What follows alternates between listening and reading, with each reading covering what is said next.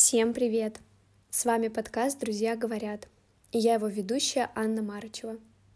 Сегодня у меня в гостях Азиза Райлян. Азиза — психолог-маркетолог, развивает проект, посвященный психологии, и является частью гастрокафе «Фою» в Оренбурге. Об этом и многом другом вы сможете узнать в нашем диалоге. А также мы поговорили о том, как найти клиентов в сфере SMM и маркетинга, и порассуждали про силу оптимизма — Оставайтесь с нами, слушайте подкаст до конца, оставляйте свои отзывы и оценки на той платформе, где вы слушаете. Приятного прослушивания!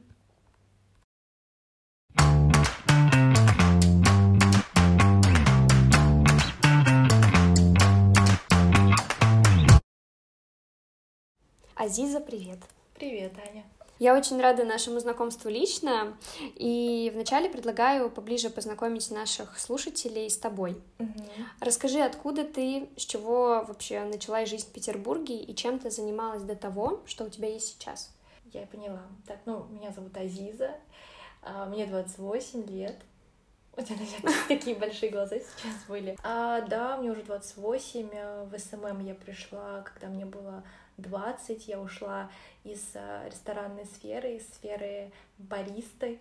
Я работала бариста, да в нишу эту. Почему? Потому что я красиво фотографировала, всегда вела группы ВКонтакте. У меня там даже были платные истории, когда платили за голоса. То есть я вела группы э, Саши Тихомирова, может быть, знаешь, такого у него там лайфстайл профиль.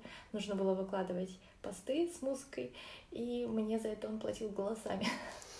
Потом были группы ВК, а, их я продала тоже за голоса, всем рассказываю эту историю, там 500 тысяч подписчиков было, я продала их за 50 голосов, которые я растратила на подарки друзьям. Но на тот момент это казалось чем-то, ну, э, таким фаном, фан-история. Вот. Затем я начала фотографировать, фотографировать и выкладывала это все в свой инстаграм, параллельно э, работала бариста, как я уже сказала, и были какие-то вот проекты, просто для друзей фоткала в их инст то есть безоплатно. Проработала, устроилась потом администратором, помощником маркетолога в «Газпроме», рекламировала топливные масла в Инстаграме. Тогда уже вот более-менее началась вот эта история. Рекламировала топливные масла. Ну, как рекламировала, делала контент по ТЗ, потому что это госистория, и там нельзя было креативить. А затем один знакомый написал, открываем кофейню. Это было, кстати, все это было в моем родном городе. Я, родилась вообще, конечно же, в Узбекистане, а росла в Оренбурге, конечно же, потому что имя у меня восточное. В общем, а, написал знакомый, что открывается кофейня, и вот они хотят человека, который а, будет делать Инстаграм.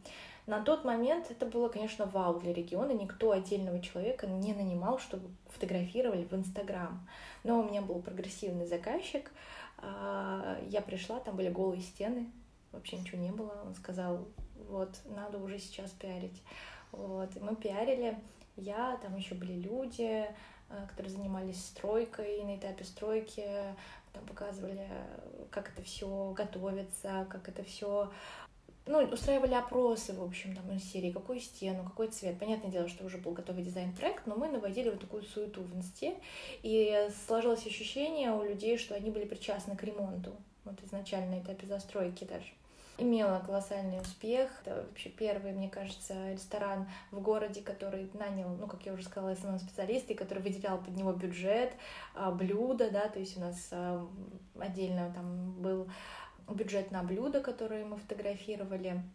Я, затем фотограф, затем начали проекты увеличиваться, я начала ездить в различные там города, обучаться, ездила за Сеттерс, откуда они ездят, туда и я обучалась, слушала лекции, работала и в каких-то больших корпорациях в качестве стажера, помощника маркетолога и в качестве SMM-специалиста. Ну, большой послужной список, большая насмотренность. Я вот только недавно завершила а, работу с Зариной, вообще со всеми крупными корпорациями. Ну, мы расстались хорошо, вот со всеми расстались хорошо. Иногда я прихожу туда, делаю аудит, помогаю ребятам, заказчикам а, с контентом, с рубрикой, с а, тем, чтобы они придерживались изначально построенной стратегии. Сама же углубилась в развитие своего личного агентства. Это моя старая-старая незакрытая цель Мне кажется, я только сейчас вот взрастила опоры в себе, чтобы сделать нормальное агентство. То есть не какое-то вот пришли, что-то поделали без моего, да, там как обычно у нас э, много агентств э, с личным брендом во главе, но это все идет мимо личного бренда. Понимаешь, о чем uh-huh. я, наверное, да? да То есть да. Э, контент-мейкер что-то делает, а личный бренд, который стоит во главе этого агентства, он даже не в курсе, что у него в агентстве происходит. Это со слов моих заказчиков. Я вот так не хочу, они обращаются напрямую ко мне, к моему имени, и поэтому я сую нос во все подразделения, а, расширяюсь, говорю, вот мы до этого с тобой начали разговор, до записи я уже сказала про то, что реально как будто бобовое семечко с начала года посадили, у меня тут дерево на дереве. Это я так метафорично описываю проекты. И, соответственно, ищу сейчас активно людей, которые бы работали вместе со мной со схожими ценностями, идеями. И можешь меня там так, также поздравить. А, на одном из проектов я теперь являюсь а, владельцем доли из сферы ресторана. Да, я вела этот проект очень давно, это мой старый заказчик, и у меня появились вот такие вот новые цели, что если я захожу в проект, я хочу в будущем э, быть партнером. То есть не просто какой-то там на аутсорсе маркетолог, СММщик, контентщик, неважно, а тот, кто потом выкупит часть, станет партнером, ну, то есть у меня с целью партнерства. Я даже беру проекты с а, историей, мы партнеримся, или там легко он масштабируется, или там будут какие-то сложности. Такая вот история. Слушай, я тебя поздравляю. Я как-то не видела этой информации, ты нигде не рассказывала да, про это? Да, почему-то мне всегда кажется, что я не хочу кичиться. Вот синдром самозванца, плюс я думаю, ну, это это же не весь проект. То есть я это сделала, а потом у меня резко сразу, ну, это же не проект, это же какая-то там доля, и это же даже, ну...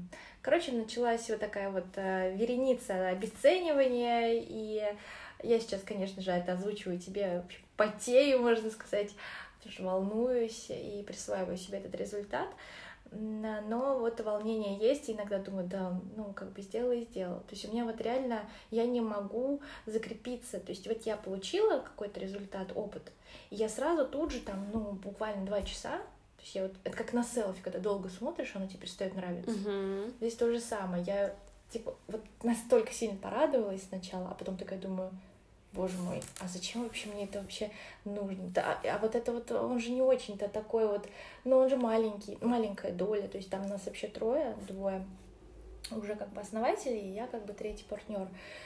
А, вот это вот головоломка, потом как-то работа, и я даже это никуда не выложила. Ну, потом шапки профиля напишу.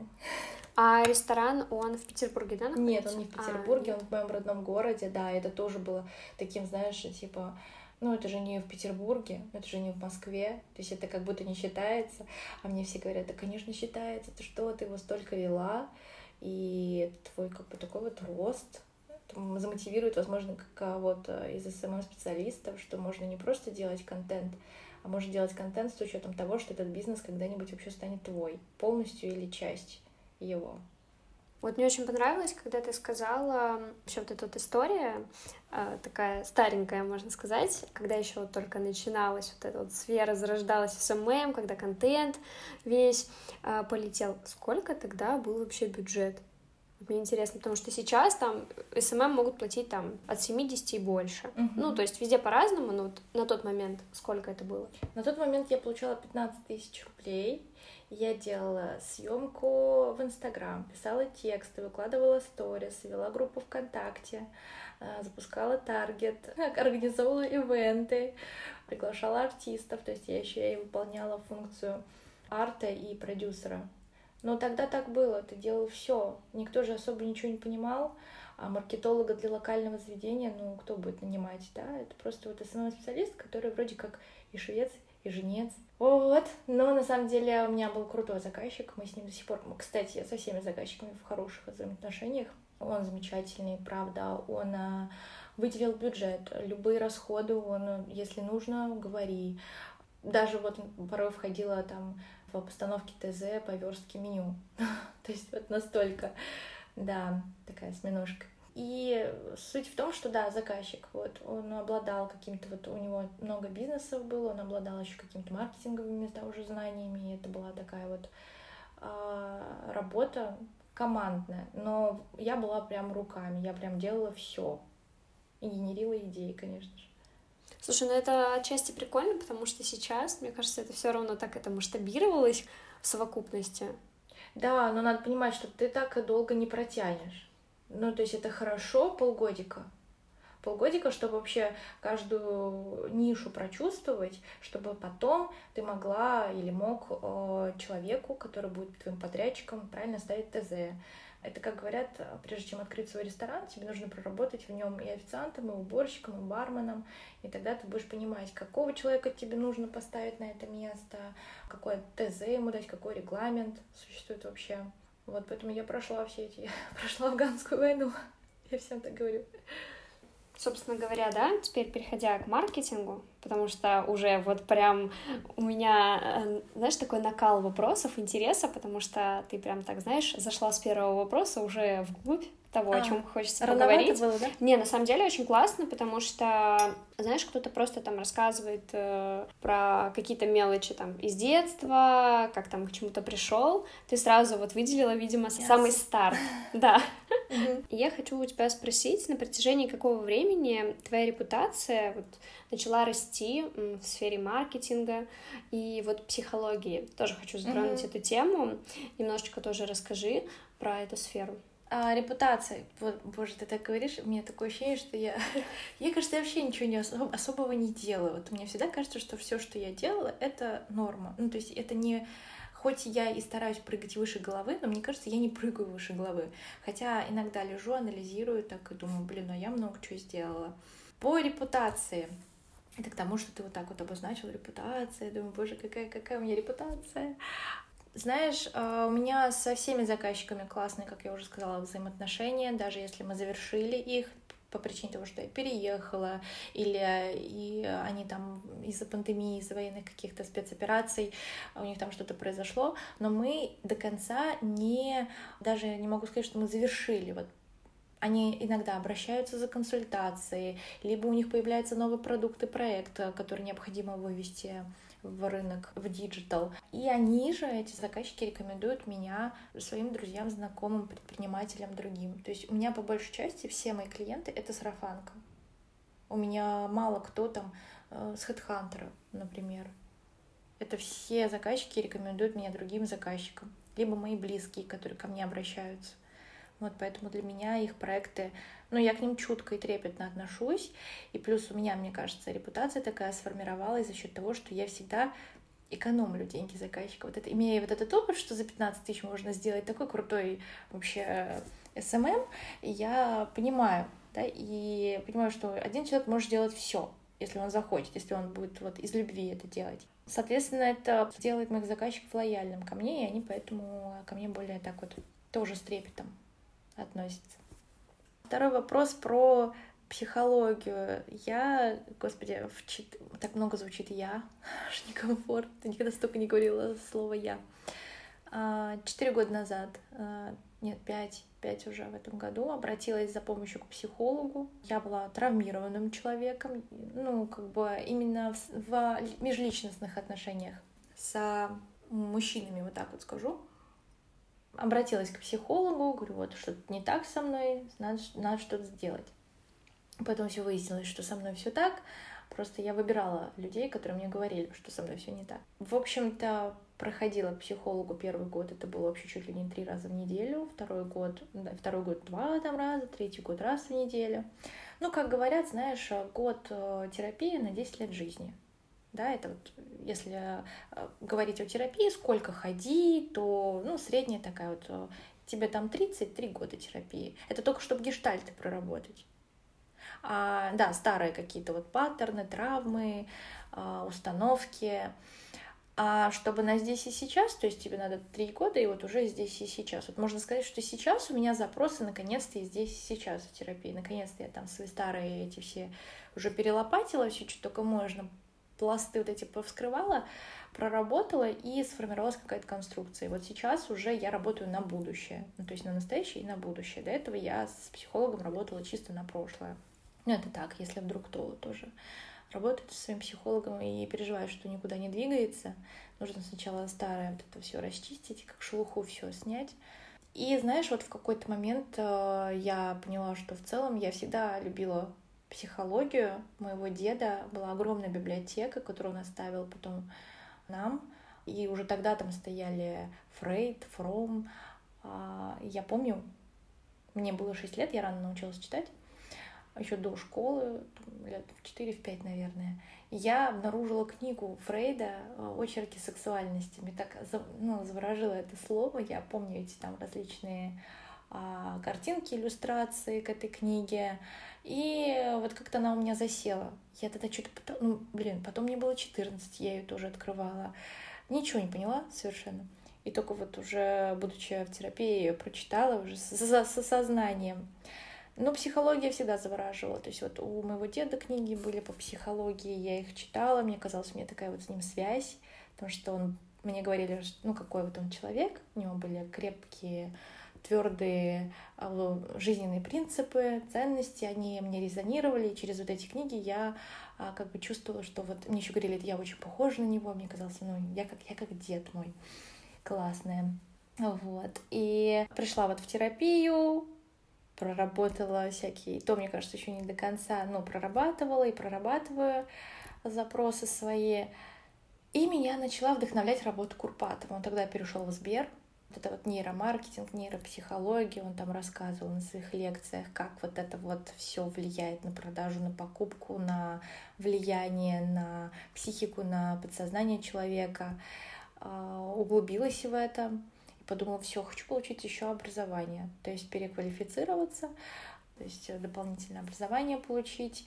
А, пошла, отучилась, продолжаю учиться. И в частных институтах, и не только в частных, в сильных достаточно школах психотерапии, терапии, психоанализа. В общем, что, что там было? Да, меня вдохновила эта история, что вот он через триггеры какие-то вот так вот ненавязчиво влияет на человека. Ну и можем определить, да, как классно сейчас Сбер развивается какие чувства мы к нему испытываем, не ненавистные, да, а раньше, помнишь, ну, все как-то к Сберу относились, тогда был, помню, Альфа-банк крутой, все любили Альфа-банк, потом появился Тиньков, потом вот возросла я, лояльность к Сберу, и мне захотелось получить образование, чтобы интегрировать в продажи в маркетинг, чтобы делать экологичные продажи, экологичный маркетинг, а, формировать спрос, научиться формировать спрос аудитории у пользователей, анализировать какие-то большие данные на основании вот э, пользовательского поведения. Отучилась, и так получилось, что это вылилось вообще в отдельную сферу. Ко мне начали...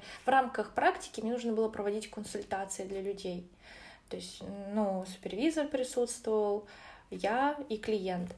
И меня это так э, затянуло, потому что это какой-то вообще новый уровень, когда человек, у человека жизнь меняется, ты думаешь, блин, это больше, чем просто маркетинг и продажа. Это больше, чем я вот здесь перепродала услугу моего заказчика, да, ну, по сути, я посредник между заказчиком и его клиентом. А, это гораздо больше. У, человека жизнь там трансформируется, и не только у него, а всей, например, родовой системы, все системы в целом, когда один терапируется, то есть терапируются и все его близкие, ну, это, это так работает, потому что за счет одного человека другие начинают как-то его поведение считывать, либо же тоже обращаются к психологу. И когда ты видишь, что человек счастлив, то есть сначала он прорабатывает эти травмы, ему сложно, ему тяжело, а потом он выходит на какие-то новые осознания, новый уровень, он счастлив, он тебя за это благодарит. Это какой-то вот, ну, ты как будто делаешь что-то сверхъестественное, что-то действительно важное вот это вот у меня ощущение появилось, что я делаю что-то важное. Вот то, что я пыталась так всегда нащупать. Не просто, это мне кто-то сказал, ты влияешь на человека. Психолог никогда не... Мы как бы ладно, окей, мы как-то все можем друг на друга влиять, но главная задача психолога как раз-таки не влиять, а держаться в рамках и распаковывать человека, помогать ему распаковаться и дойти до себя, до сути, а чего он сам-то хочет, а подсвечивать просто. Я себе представляю, это вот немножко ушла в психологию, но я себе представляю, что вот мы с клиентом идем, до этого была вот темная дорога, и он там шел на ощупь или интуитивно а сейчас появилась я там с ним, да, или там его психолог, мы вместе идем, и у меня просто вот есть фонарь, определенные навыки хождения по этим тропам. мы вместе идем. Но я иду только туда, куда вот он как бы скажет, хочу туда пойти, там посмотреть, что там есть. Мы вот идем, я свечу этим фонарем, говорю, смотри, вот тут еще какая-то кучка, будем смотреть на нее, да, там, или не будем, нужна она нам или не нужна. Вот, ну то есть мы вот так вот ходим, скажем так. Почему темная? Мне кажется, потому что мы ходим по, иногда по бессознательному, по тем участкам, которые человек не хочет вообще туда ходить. Вот, и, в общем, возвращаясь к этому, он уходит счастливый, он уходит иногда несчастливый, но благодарный. Да, бывают иногда такие осознания, которые не даруют тебе наслаждение и легкость бытия, а наоборот, как-то усложняют как будто бы с одной стороны твою жизнь, но это правда, когда иллюзии там спадают, обнажается правда, и в этом есть определенная доля свободы. Знаешь, когда ты абсолютно свободен, это не всегда в удовольствие.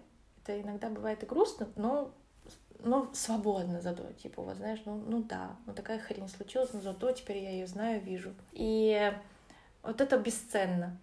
Поэтому у меня два направления, я всегда говорю, у меня два направления, у меня две работы. Потому что это то, что я готова иногда делать, ну, просто так. И, и клиенты иногда бывают, мне могут позвонить и ночью, и если что-то у них случилось. И вне рамках наших обычных встреч они могут написать в течение недели с особым э, сложным там запросом, например, я действительно работаю еще в течение недели. То есть я могу сама написать, как ты, вот, э, как ты себя чувствуешь как твои домашки. Ну, клиент получает еще домашки. Более того, знаешь, что скажу? Иногда бывает так, что психология заходит в маркетинг и наоборот. Ну, то есть, например, вот когда случилась там спецоперация, мои заказчики, конечно, ну, им было сложно эмоционально, психологически, они еще и мужчины. И я иногда включаю роль психолога, ну, обязательно процесс контроли... ну, кон... контрактируется. Я говорю, знаешь, вот я, ты знаешь, что у меня есть образование психолога, я вот его сейчас, наверное, то есть личность свою активирую, мне хочется себя поддержать, и начинаю как бы действительно помогать и терапировать заказчика. То есть в этот момент уже он э, является не моим заказчиком, а моим клиентом. Естественно, это безоплатно, просто потому что я могу это сделать. И мне нужно даже это сделать, да, чтобы стабилизировать эмоциональное состояние заказчика, или сотрудника какого-то, любого, помочь. Поэтому психология тут вообще идеальный такой э, инструмент для того, чтобы все росло и развивалось и у меня, и у заказчика, и у продукта, и у пользователей. Я просто как-то раньше даже не могла совместить, что вот там психолог и маркетинг это вот как-то прикольно, когда это вместе. Да, есть даже направление же поведенческий маркетолог как раз-таки. Э, маркетолог, который делает маркетинг на основе поведения человека. Да и скилл полезный. Как я уже сказала, помогает э, в работе с заказчиками, с коллегами. Иногда помогает даже приходить в бренд какой-то, когда тебя нанимают как консультанта, делать аудит вообще в целом. Может быть, э, маркетинг не идет из-за внутренних склок. Знаешь, бывает рыб, лебедь, рак и щука.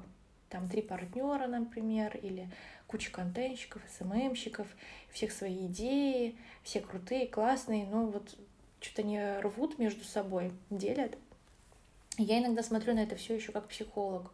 То есть делаю некие, некие такие упражнения, даю, налаживаю процесс внутренний в организации, чтобы люди друг друга слышали, не приходили в бренд, в продукт закрывать свои травмы какие-то или переносы устраивать детско-родительских отношений, а вот работали потому что бренд и проект и продукт для меня всегда отдельно живой организм.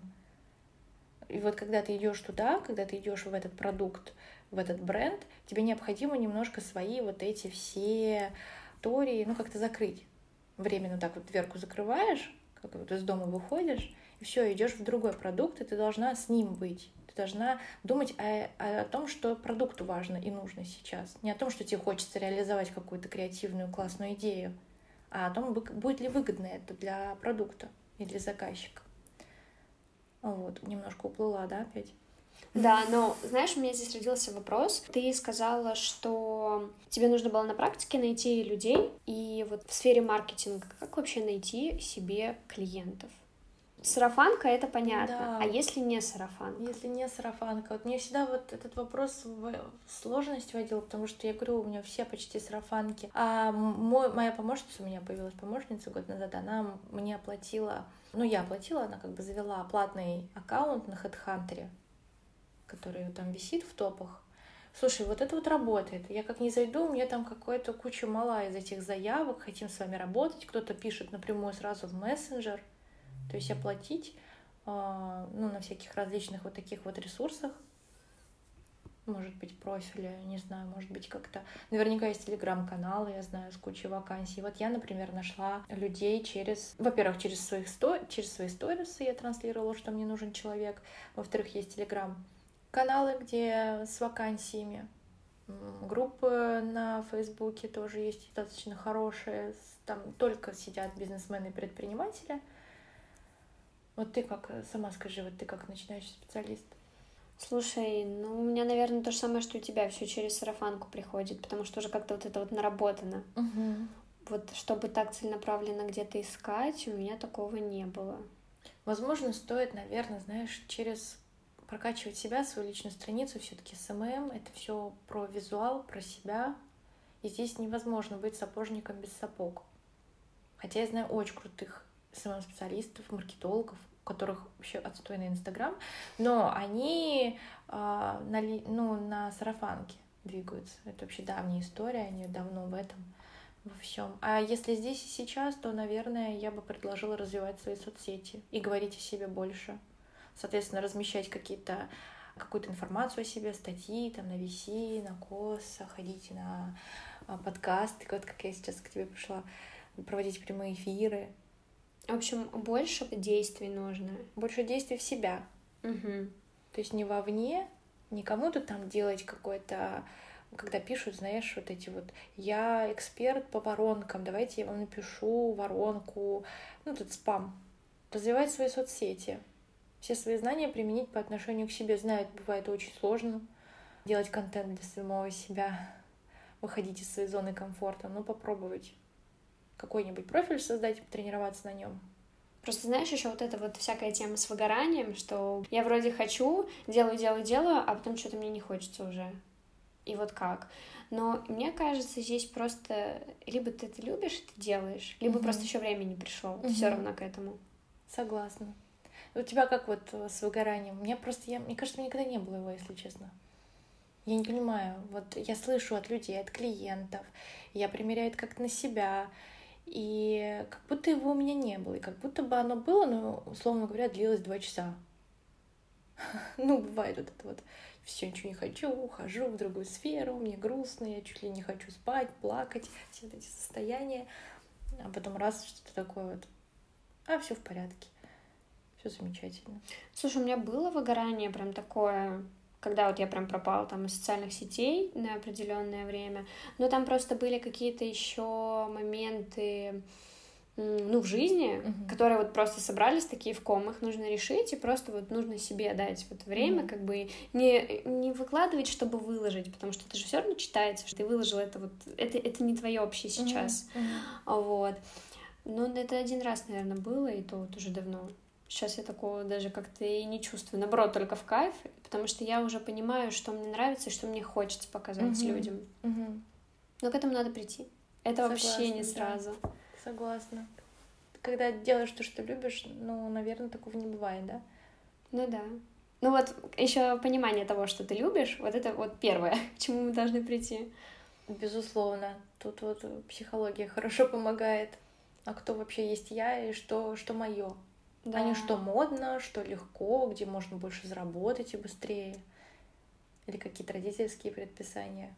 Как классно ты всегда подводишь к вопросу, который я хочу задать тебе следующий. Мне прям это супер нравится, потому что я размышляла над таким вопросом. Есть ли вот у тебя такое понимание того, где больше денег и роста для специалиста? Больше. Угу. Для специалиста какого? Ну вот, в например, нашей профессии, да, да. SMM, угу. больше денег, конечно же, в вечных темах. Это медицина и продукты.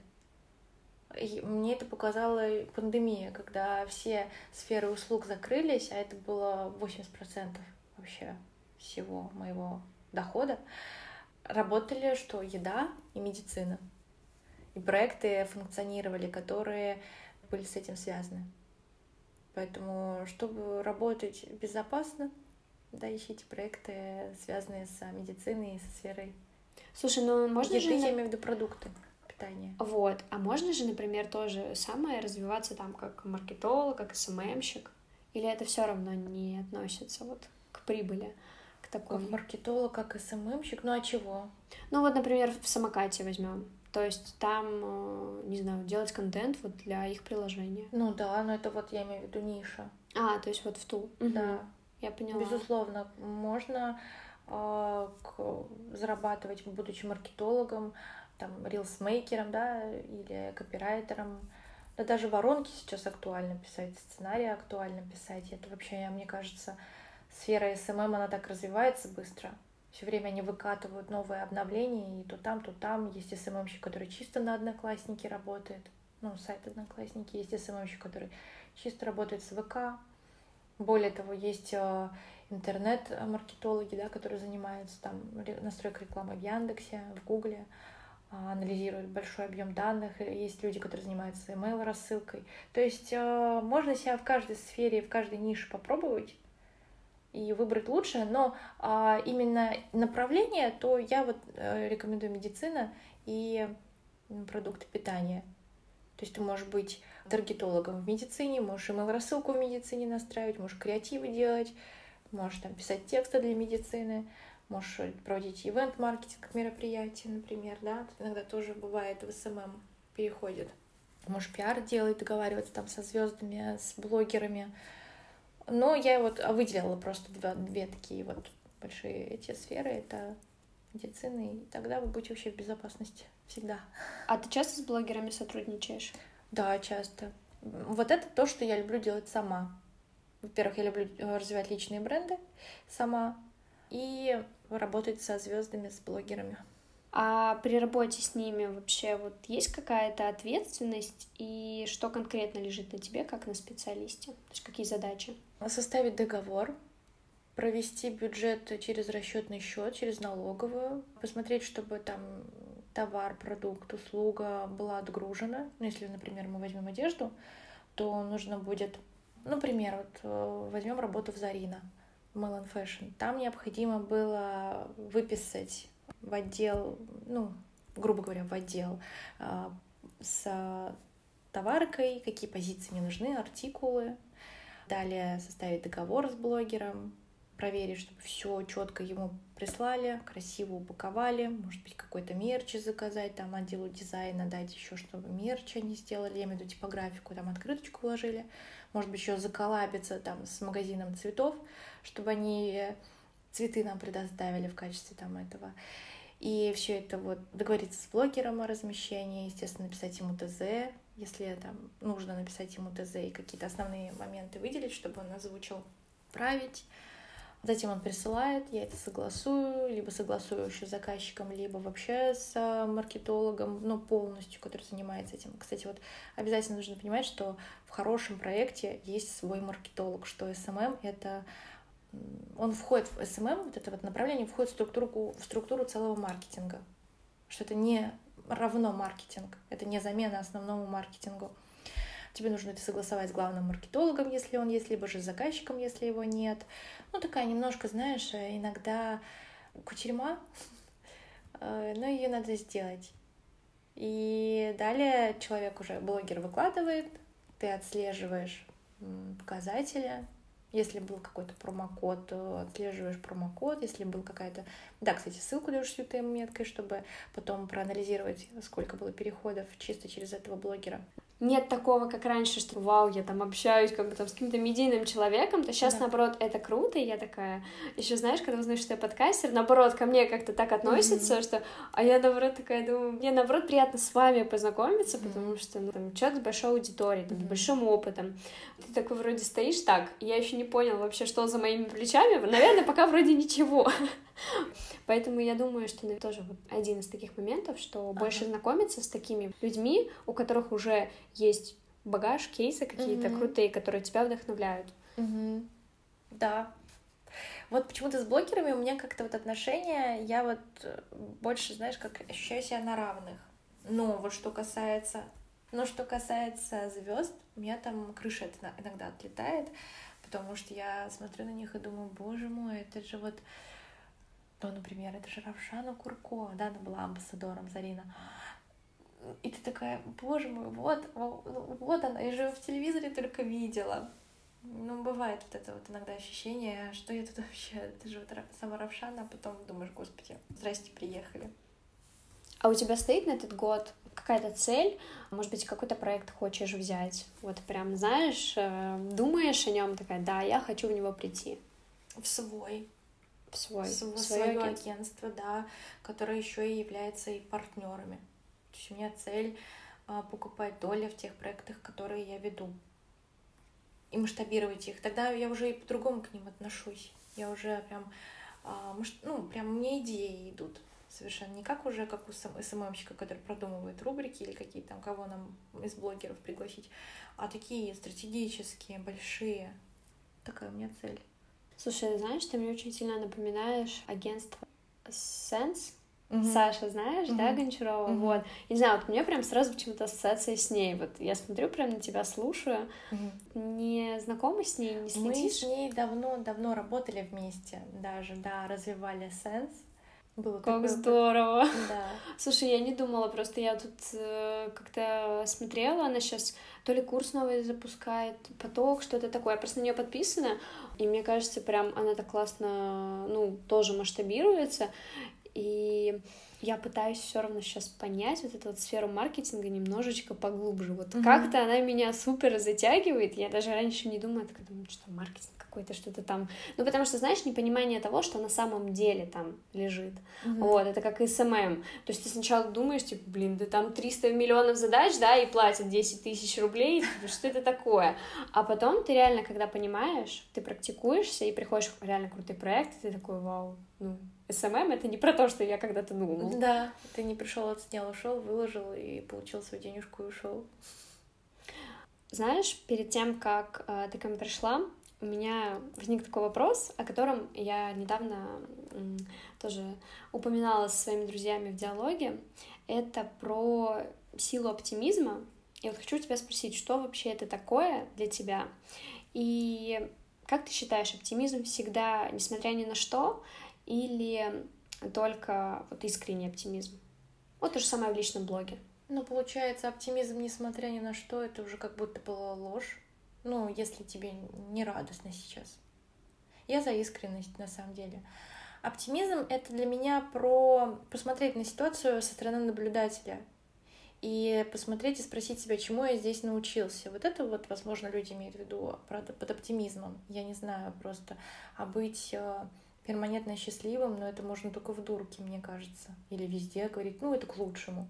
Но есть вещи, которые определенно травма травматичные, горестные, тяжелые, да, там тяжелые, какие-то вот такие жизненные ситуации, как негативные, в общем. То есть э, не буду сейчас их озвучивать. И как вот тут можно быть оптимистом?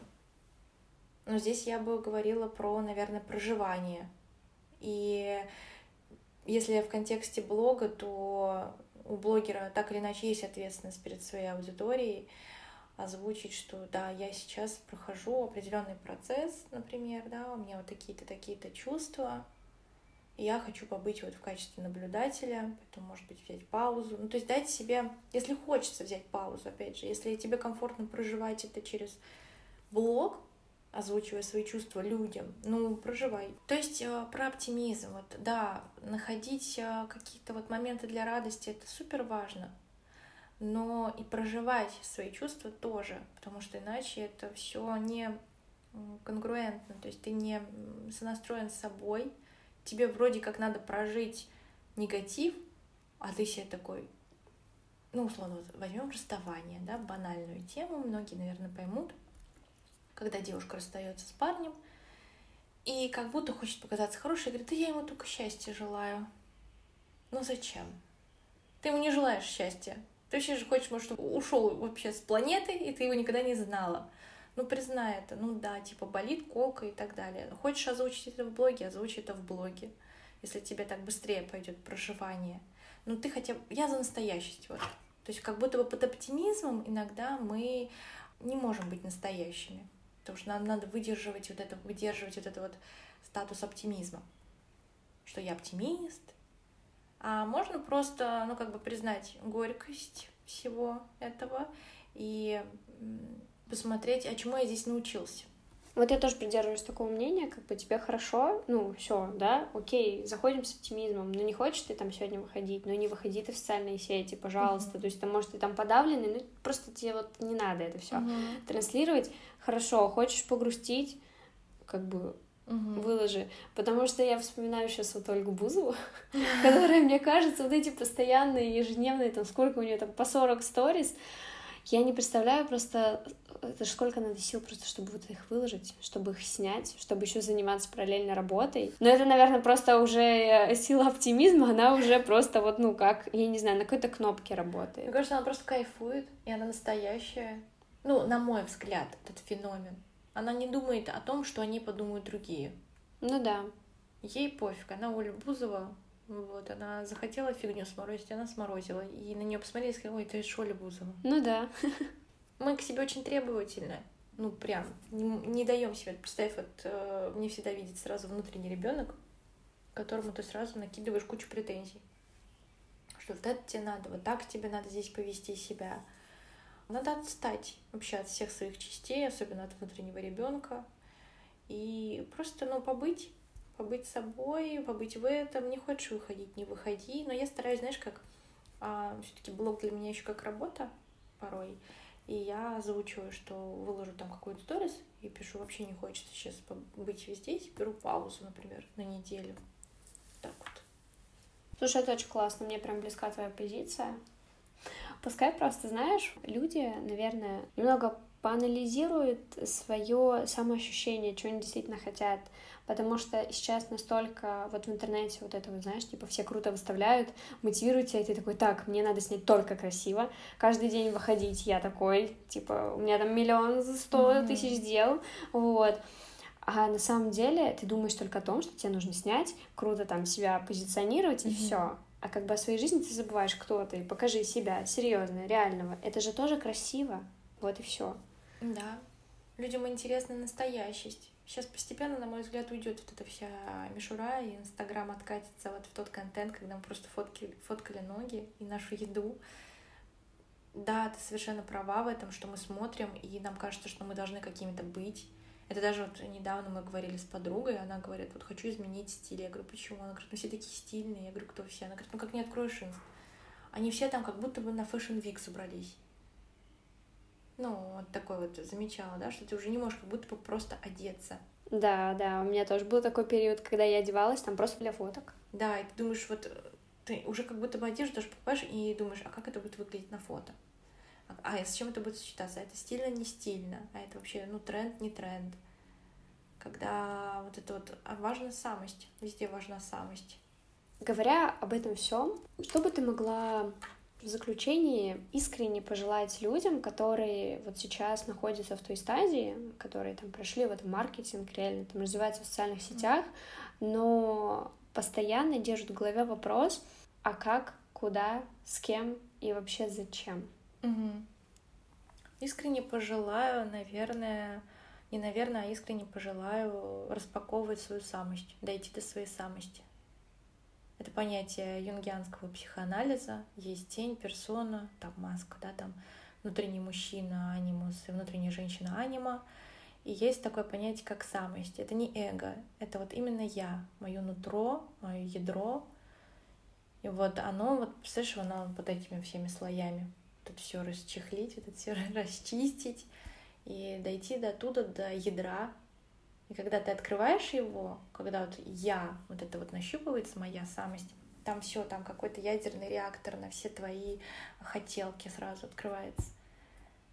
Тебе сразу все понятно. Куда идти, зачем идти, что я хочу, и реальность, она реально как будто ступенечки стелит перед тобой, ковровую дорожку. Вот куда бы ты ни пошел, она тебя ведет вот в ритме твоей самости.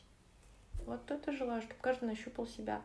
Я уверена, что все, что сейчас было вот в этом выпуске, все, что э, мы с тобой обсудили, это действительно такой, знаешь, ключ к тому, чтобы немножечко остановиться, понять mm-hmm. и не гнаться за тем, что нам транслируют, что нам говорят. Mm-hmm. Вот то, что ты себе хочешь, ты себе говоришь, вот то и покажи. Да. Спасибо тебе огромное за этот разговор, за этот диалог, долгожданный на самом деле, да. Сколько мы готовились, по времени пытались состыковаться. Но это супер, что он состоялся, мне было очень комфортно, очень интересно. Боже мой, как мне захотелось узнать маркетинг больше, я не знаю, что такое за прилив мотивации. Я очень этому рада. Взаимно.